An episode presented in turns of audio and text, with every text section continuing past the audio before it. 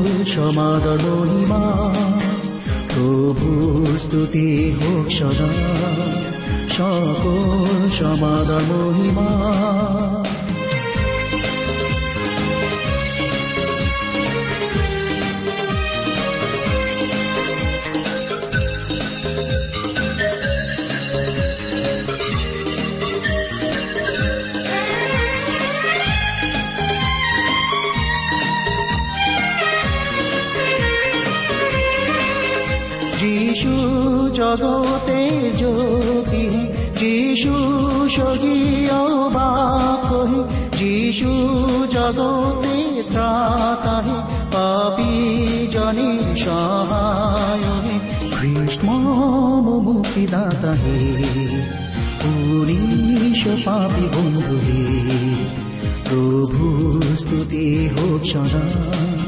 সকল সমাদর মহিমা, প্রভু স্তুতি হোক সদা। সকল সমাদ মহিমা।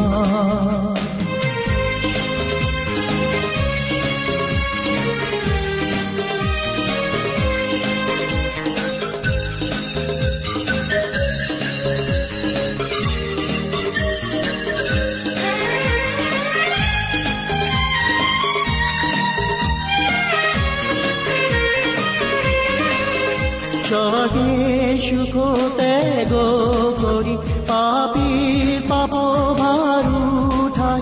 ক্রুশে দিলেন যিশু নিজ প্রাণ পাপের করলেন রূপদান কৃষ্ণ মুক্তিদাতা হে, পুরীশ পাপি বন্ধু হে, প্রভু স্তুতি হোক সদা।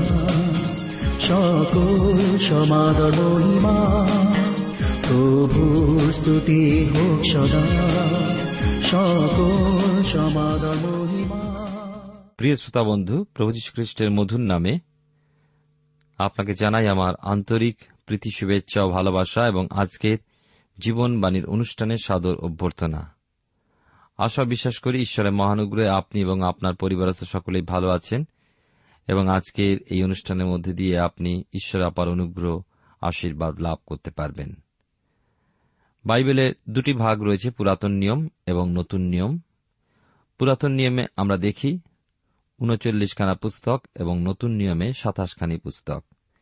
প্রভু যীশুখ্রিস্টের জন্মের পূর্বের যে সমস্ত ঘটনা সৃষ্টি থেকে শুরু করে আমরা পুরাতন নিয়মে পাই এবং প্রভু যীশুর জন্ম থেকে যে সমস্ত ঘটনা আমরা পাই নতুন নিয়মে সাতাশখানি পুস্তকে।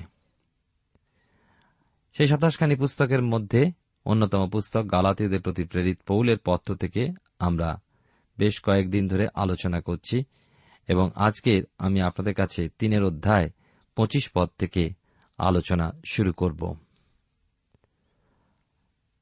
আমরা পঁচিশ পদ পাঠ করি এবং লেখা আছে এখানে, কিন্তু যে অবধি বিশ্বাস আসিল, সেই অবধি আমরা আর পরিচালক দাসের অধীন নই।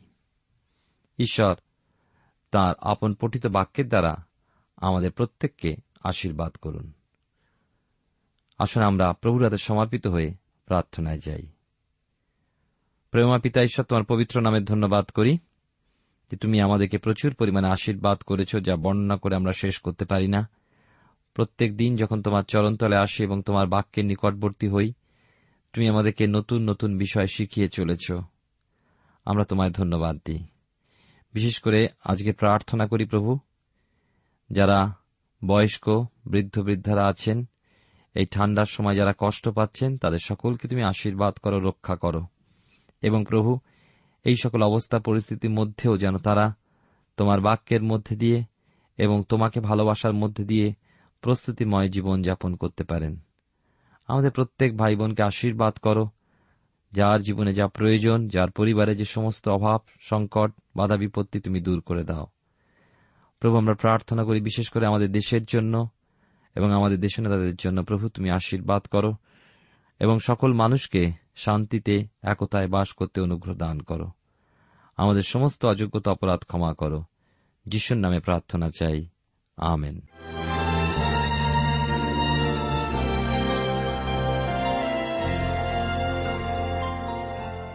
প্রিয় শ্রোতা বন্ধু, আপনি জীবনবাণীর অনুষ্ঠান শুনছেন আর এই অনুষ্ঠানে আমি আপনাদের কাছে বাইবেলের নতুন নিয়মে রোমিও তার তিনের অধ্যায় পঁচিশ পদ থেকে আলোচনা করছি। এখানে লেখা আছে, কিন্তু যে অবধি বিশ্বাস আসিল, সেই অবধি আমরা আর পরিচালক দাসের অধীন নই। এখানে একজন গৃহের ভৃত্যের কথা বলা হয়েছে বা কৃতদাসের কথা বলা হয়েছে। রোম সাম্রাজ্যে অর্ধেক মানুষই ছিল কৃতদাস। সেক্ষেত্রে গৃহে কোনো শিশু জন্মালে ওই রকম কৃতদাসের অধীনেই তাকে বেড়ে উঠতে হতো। মনে করুন সেই শিশুকে চান করানো, পরিষ্কার করানো, কাপড় পরানো, আর যখন একটু বড় হবে, স্কুলে যাবার মতো অবস্থায়, তখন ওই দাস ভোরে উঠে ঘুম থেকে উঠাত, ওই শিশুকে কাপড় পরাত এবং স্কুলেও নিয়ে যেত। সেই অর্থে পরিচালক দাস। এদের গ্রিক ভাষায় পেডাগগস বলা হতো। অর্থাৎ পেড অর্থে পা যার থেকে এসেছে সাইকেলের প্যাডেল, আর আগাগস বলতে চালানো বা এগিয়ে নিয়ে যাওয়া। অর্থাৎ এক হাতে সে শিশুকে ধরে স্কুলে নিয়ে যেত এবং স্কুল শিক্ষকের হাতে সে সঁপে দিত। আজকালকার দিনে আমরা অনেক সময় দেখি বাড়ির কাজের লোকেরা যেমনভাবে ছেলে মেয়েদের স্কুলে নিয়ে যায়, যখন বাবা মা অফিসে যায়।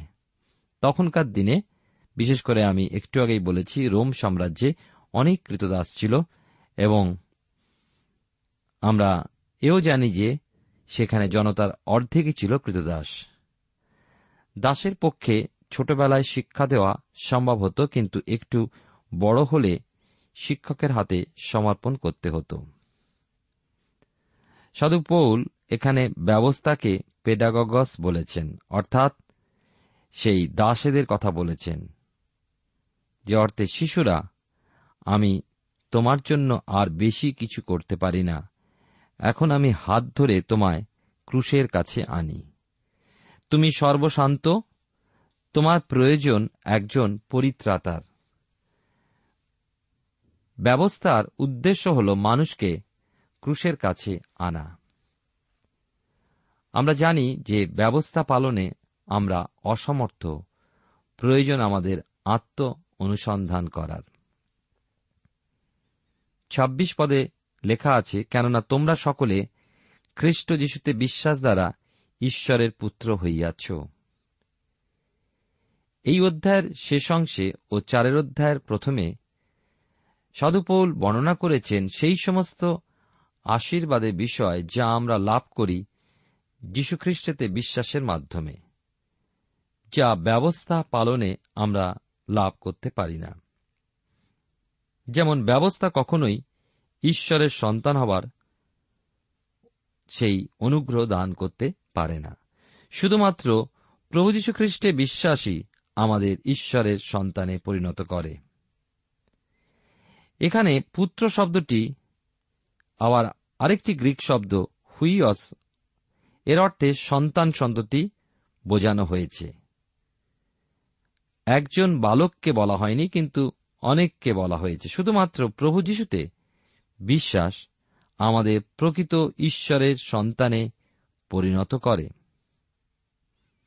এর আগেই বলেছি, এবং সাধু পৌল এই পত্রে বারবারই বলেছেন বিশ্বাস এবং অন্য কিছু নয়, বরং বিশ্বাস একমাত্রই আমাদের ঈশ্বরের সন্তান করে তোলে। একজন ইসরায়েলীয় পুরাতন নিয়মের ব্যবস্থার অধীন। সে কখনো সন্তান নয়, কিন্তু দাস। ঈশ্বর ইসরায়েল জাতিকে বলেছেন, আমার সন্তান ইসরায়েল। কিন্তু ব্যক্তিগতভাবে সমগ্র জাতির মধ্যে কাউকেই তা বলা হয়নি। বলা হয়েছে, ঈশ্বরের দাস। লক্ষ্য করুন, যেমন মসি ঈশ্বরের সাথে কত অন্তরঙ্গ সম্পর্ক রক্ষা করে চলেছেন। তথাপি তিনি বলেছেন, জিওসুয় পুস্তকে একের অধ্যায় দুই পদে, সদাপ্রভুর দাস মসির মৃত্যু হইলে। ঈশ্বরের মনের মতো মানুষ হয়েও ঈশ্বর রাজা দাউদের উদ্দেশ্যে বলেছেন, প্রথম রাজা বলি তার এগারো অধ্যায় আটত্রিশ পদে, আমার দাস দাউদ। প্রিয় শ্রোতা বন্ধু, প্রিয় ভাই বোন, আপনি যদি ব্যবস্থা পালনও করেন যা অসম্ভব পালন করা, তথাপি আপনার ধার্মিকতা ঈশ্বরের ধার্মিকতা থেকে নিকৃষ্ট। দেখুন পুত্রত্বের জন্য প্রয়োজন তার ধার্মিকতা। বাইবেলের নতুন নিয়মে বলে, কিন্তু যতজন লোক তাহাকে গ্রহণ করিল, সেই সকলকে যাহারা তাহার নামে বিশ্বাস করে, তাহাদিগকে তিনি ঈশ্বরের সন্তান হইবার ক্ষমতা দিলেন। আমাদের ক্ষমতা দান করা হয়েছে শুধুমাত্র তাতে বিশ্বাস অর্পণ করার মাধ্যমে।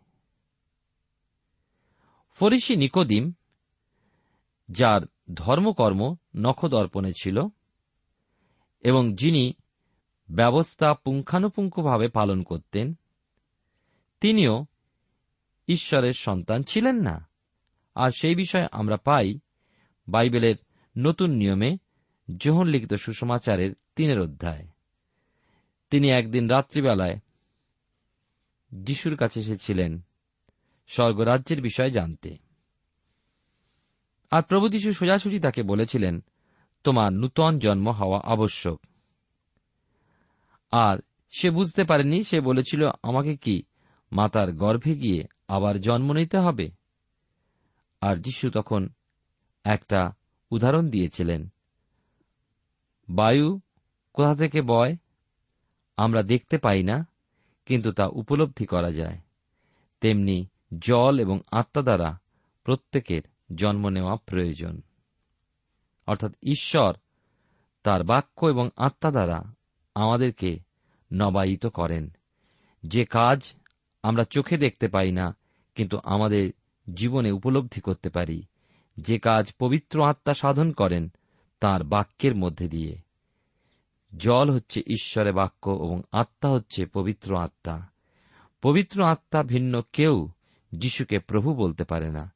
তাই বাইবেল বলে, যে কেউ তাকে মুখে স্বীকার করে এবং হৃদয়ে বিশ্বাস করে যে ঈশ্বর প্রভু যিশুকে মৃতগণের মধ্য থেকে উত্থাপিত করেছেন, সেই পরিত্রাণ পায়। তাই প্রভু যীশু বলেছিলেন, তোমার নূতন জন্ম হওয়া আবশ্যক। আমি আপনাকে বলতে চাই যে আপনার প্রার্থনা বিভিন্ন ধরনের নিয়ম পালন, রীতিনীতি যা আপনি পালন করে থাকেন সচরাচর বা বাপতিস্ম নেওয়া কোনো কিছুই কিন্তু আপনাকে ঈশ্বরের সন্তান বা ঈশ্বরের প্রিয় করে না। শুধুমাত্র খ্রিস্টে বিশ্বাসী আপনাকে ঈশ্বরের সন্তান বা সন্ততি করে তোলে। একমাত্র বিশ্বাস ছাড়া আমরা তার নিকটবর্তী হতে পারি না। কোনো সৎকর্ম, উত্তম কার্য দ্বারা আমরা তার মন জয় করতে পারি না। আমাদের সমস্ত ধর্মকর্ম মলিন বস্ত্রের ন্যায়। উদার মতাবলম্বীরা সকলেই ঈশ্বরের সন্তান বলে তারা মনে করেন। প্রভু যীশু তেমন কখনো কিন্তু বলেননি। তিনি একবার ধর্মীয় শিক্ষক ও গুরুদের উদ্দেশ্যে বলেছিলেন, তোমরা আপনাদের পিতা দিয়াবলের এবং তোমাদের পিতার অভিলাষ সকল পালন করাই তোমাদের ইচ্ছা। দেখুন, আমি কিন্তু ওই কথা বলিনি, বরং নম্র ও মৃদুশীল প্রভু যিশুই তা বলেছেন। প্রকৃতপক্ষে তাঁর সময় কিছু লোক, যারা ঈশ্বরের সন্তান ছিলেন না, আজও পৃথিবীতে প্রচুর মানুষ আছেন, যারা প্রভু যিশুকে তাদের জীবনের ব্যক্তিগত মুক্তিদাতা ও প্রভু বলে স্বীকার করতে, অস্বীকার করেছেন, অবজ্ঞা করেছেন। ঈশ্বর সকলকে প্রেম করেছেন, কিন্তু সেই প্রেম একতরফা হতে পারে না। যতক্ষণ না সেই প্রেমকে আমরা প্রেমের সঙ্গে গ্রহণ করি, ততক্ষণ সেই প্রেমের মিলন হয় না। প্রিয় শ্রোতা বন্ধু, আজ শয়তানের অনেক সন্তান সন্ততি আছে পৃথিবীতে, যারা বিচরণ করে বেড়াচ্ছে। তারা কিন্তু ঈশ্বরের সন্তান নয়, শুধুমাত্র প্রভু যিশুতে বিশ্বাসের দ্বারা একজন ঈশ্বরের সন্তান হতে পারে। সাতাশ পদে লেখা আছে, কারণ তোমরা যত লোক খ্রিস্টের উদ্দেশ্যে বাপ্তায়জিত হইয়াছ, সকলে খ্রিস্টকে পরিধান করিয়াছ। আপনি নিশ্চয়ই বুঝতে পাচ্ছেন এই পদটি জলবাপ্তিস্মের উদ্দেশ্যে নয়। জলবাপ্তিস্ম হল রীতি এবং তা সকল বিশ্বাসেরই পালন করা প্রয়োজন। এবং আমি এও মনে করি যে জলে ডুবে বাপ্তিস্মই প্রয়োজন, কারণ তা প্রকৃত বাপ্তিস্মে প্রকাশ, পবিত্র আত্মার দ্বারা। সাধু পৌল এই কথা বলেছেন প্রথম করিন্থীয় তার বারোর অধ্যায় তেরো পদে। আবার বলি, প্রথম করিন্থীয় তার বারোর অধ্যায় তেরো পদে তিনি বলেছেন, সকলেই এক দেহ পাইবার জন্য একই আত্মাতে বাপ্তাজিত হইয়াছি এবং সকলে এক আত্মা হইতে পাইত হইয়াছি। এর অর্থ বিশ্বাসী বর্গের দেহরূপ মণ্ডলীতে আমরা যারা বাপ্তিস্ম নিয়ে চিহ্নিত হয়েছি, আমরা সকলেই খ্রিস্টকে পরিধান করেছি। ঈশ্বর আপনাকে দেখেন, খ্রিস্টেতে, আর তাই আপনাকে সিদ্ধ দেখেন আপনার মধ্যে, আমার মধ্যে খ্রিস্ট আছেন কিনা, সেইটি গুরুত্বপূর্ণ। আমাদের বাহ্যিক রীতিনীতি এগুলো বেশি গুরুত্বপূর্ণ নয়। আঠাশ পদে তাই বলেছেন তিনি জিহুদি কি গ্রিক আর হইতে পারে না? দাস কি স্বাধীন আর হইতে পারে না? নর ও নারী আর হইতে পারে না? কেননা খ্রিস্ট যিশুতে তোমরা সকলেই এক। এখানে জিহুদি বা গ্রিক কোনো প্রভেদ নেই। প্রভু যিশুতে জাতিগত বা গোষ্ঠীগত বাধা নেই। যে কেউ প্রভু যিশুতে বিশ্বাস করে, তিনি আমার ভাই বা ভগ্নী। তার রঙে কোনো ভেদ জন্মায় না। অনেক সাদা চামড়ার লোক কালোর দেয় নিয়ে চলতে পারে, তারা আমার ভাই নয়। খ্রিস্ট যিশুতে আমরা সর্বদা এক হই। ঈশ্বরের ধন্যবাদ দিই সকল প্রকার মানুষের কাছ হতে আমি পত্র পাই। তারাই আমার ভাই এবং বোন। তারা সকলে, কারণ তারা প্রভু বিশ্বাস করে নতুন জীবন লাভ করেছেন।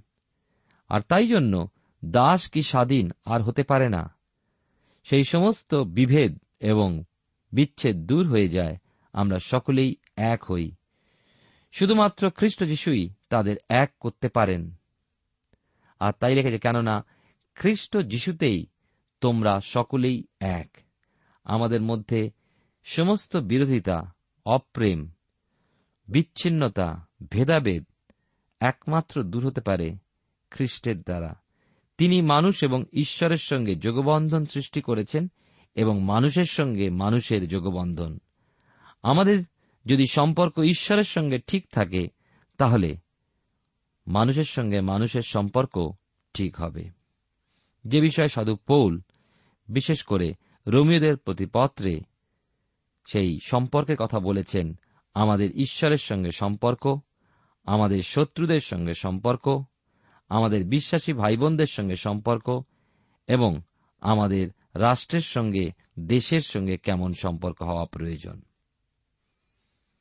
তিনের অধ্যায় উনত্রিশ পদে লেখা আছে আর তোমরা যদি খ্রিস্টের হও, তবে সুতরাং অব্রাহামের বংশ।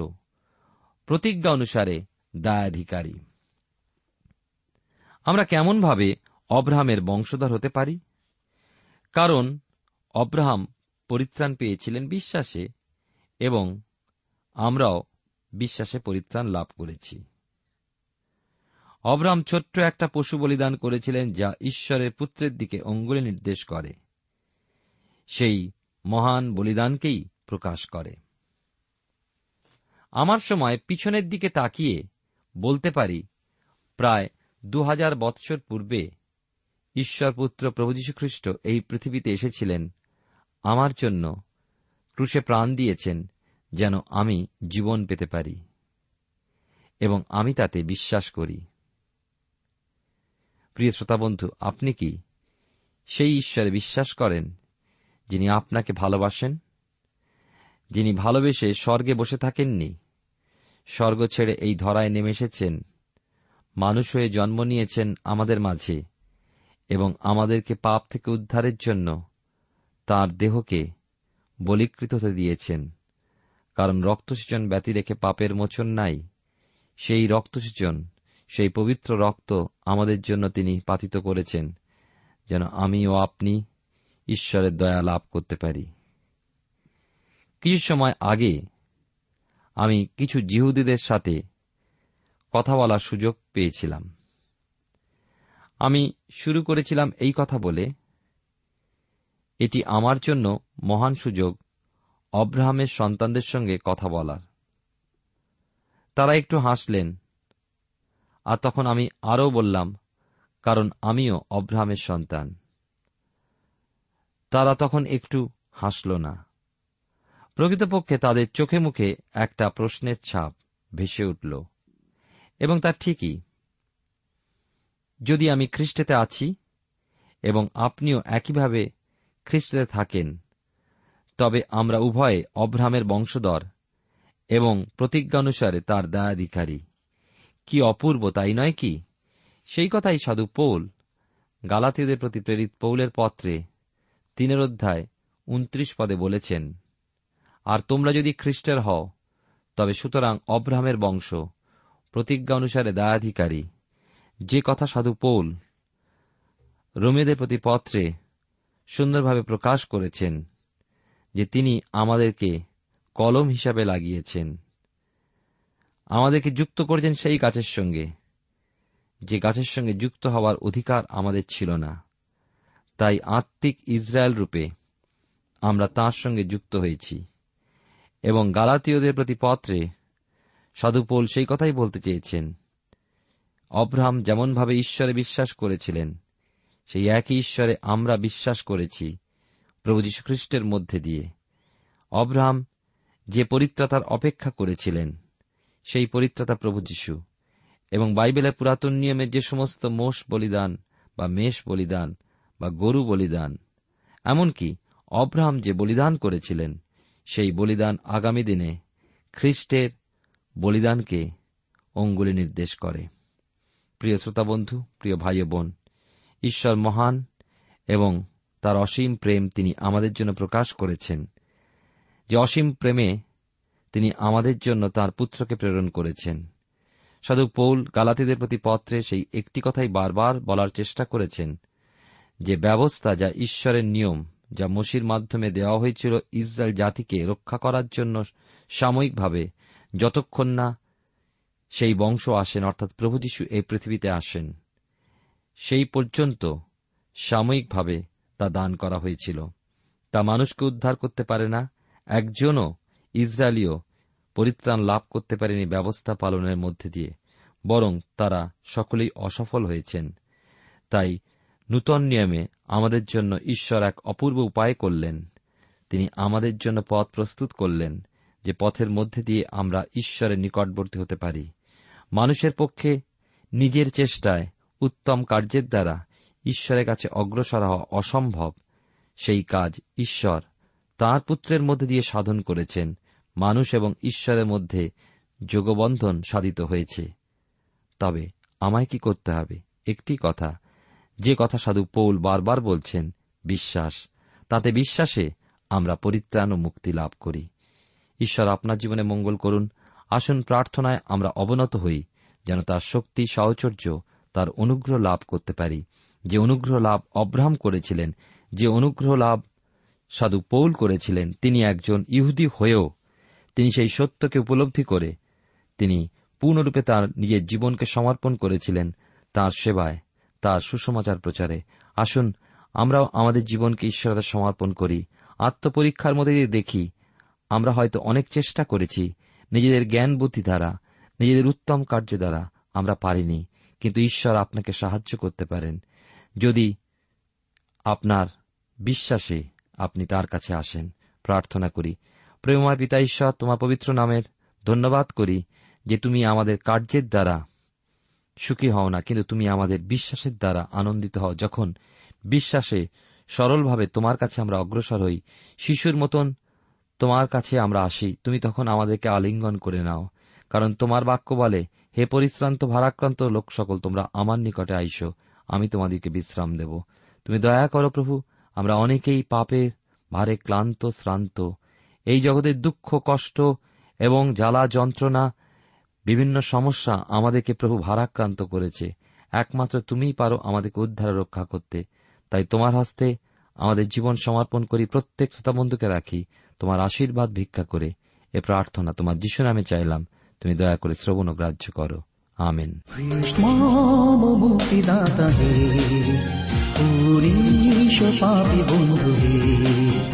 প্রভু স্তুতি হোক সদা। সকল সমাদর মহিমা। প্রভু, স্তুতি হোক সদা। সকল সমাদর মহিমা। প্রিয় শ্রোতা বন্ধু, এতক্ষণ শুনলে বাইবেল থেকে জীবনবাণীর আজকের আলোচনা। আমাদের অনুষ্ঠান কেমন লাগল? যদি এই বিষয়ে আপনি আরও কিছু জানতে চান এবং আপনার যদি বাইবেল না থাকে তাহলে বাইবেল ছাড়া এই অনুষ্ঠান আপনি কেমনভাবে বুঝতে পারছেন? আমাদের ঠিকানায় শীঘ্রই লিখে জানান। আমরা খুব খুশি হব যদি আপনি চিঠির সাহায্যে বা ফোনে এস এম এস এ অথবা ইমেলের সাহায্যে আমাদের সাথে যোগাযোগ করেন। আমাদের ঠিকানা হল Jibanbani T WR India, post box number এক ছয় নয় দুই পাঁচ, কলকাতা, সাত লক্ষ চৌত্রিশ। আবার বলছি Jibanbani T WR India, post box number এক ছয় নয় দুই পাঁচ, কলকাতা সাত শূন্য শূন্য শূন্য তিন চার।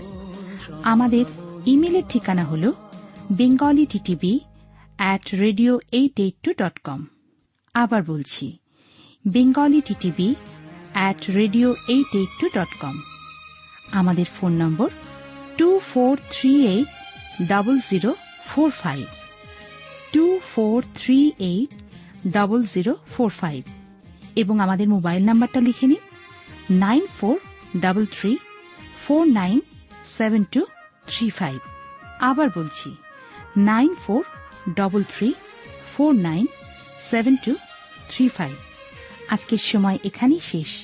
বিদায় নিচ্ছি। নমস্কার।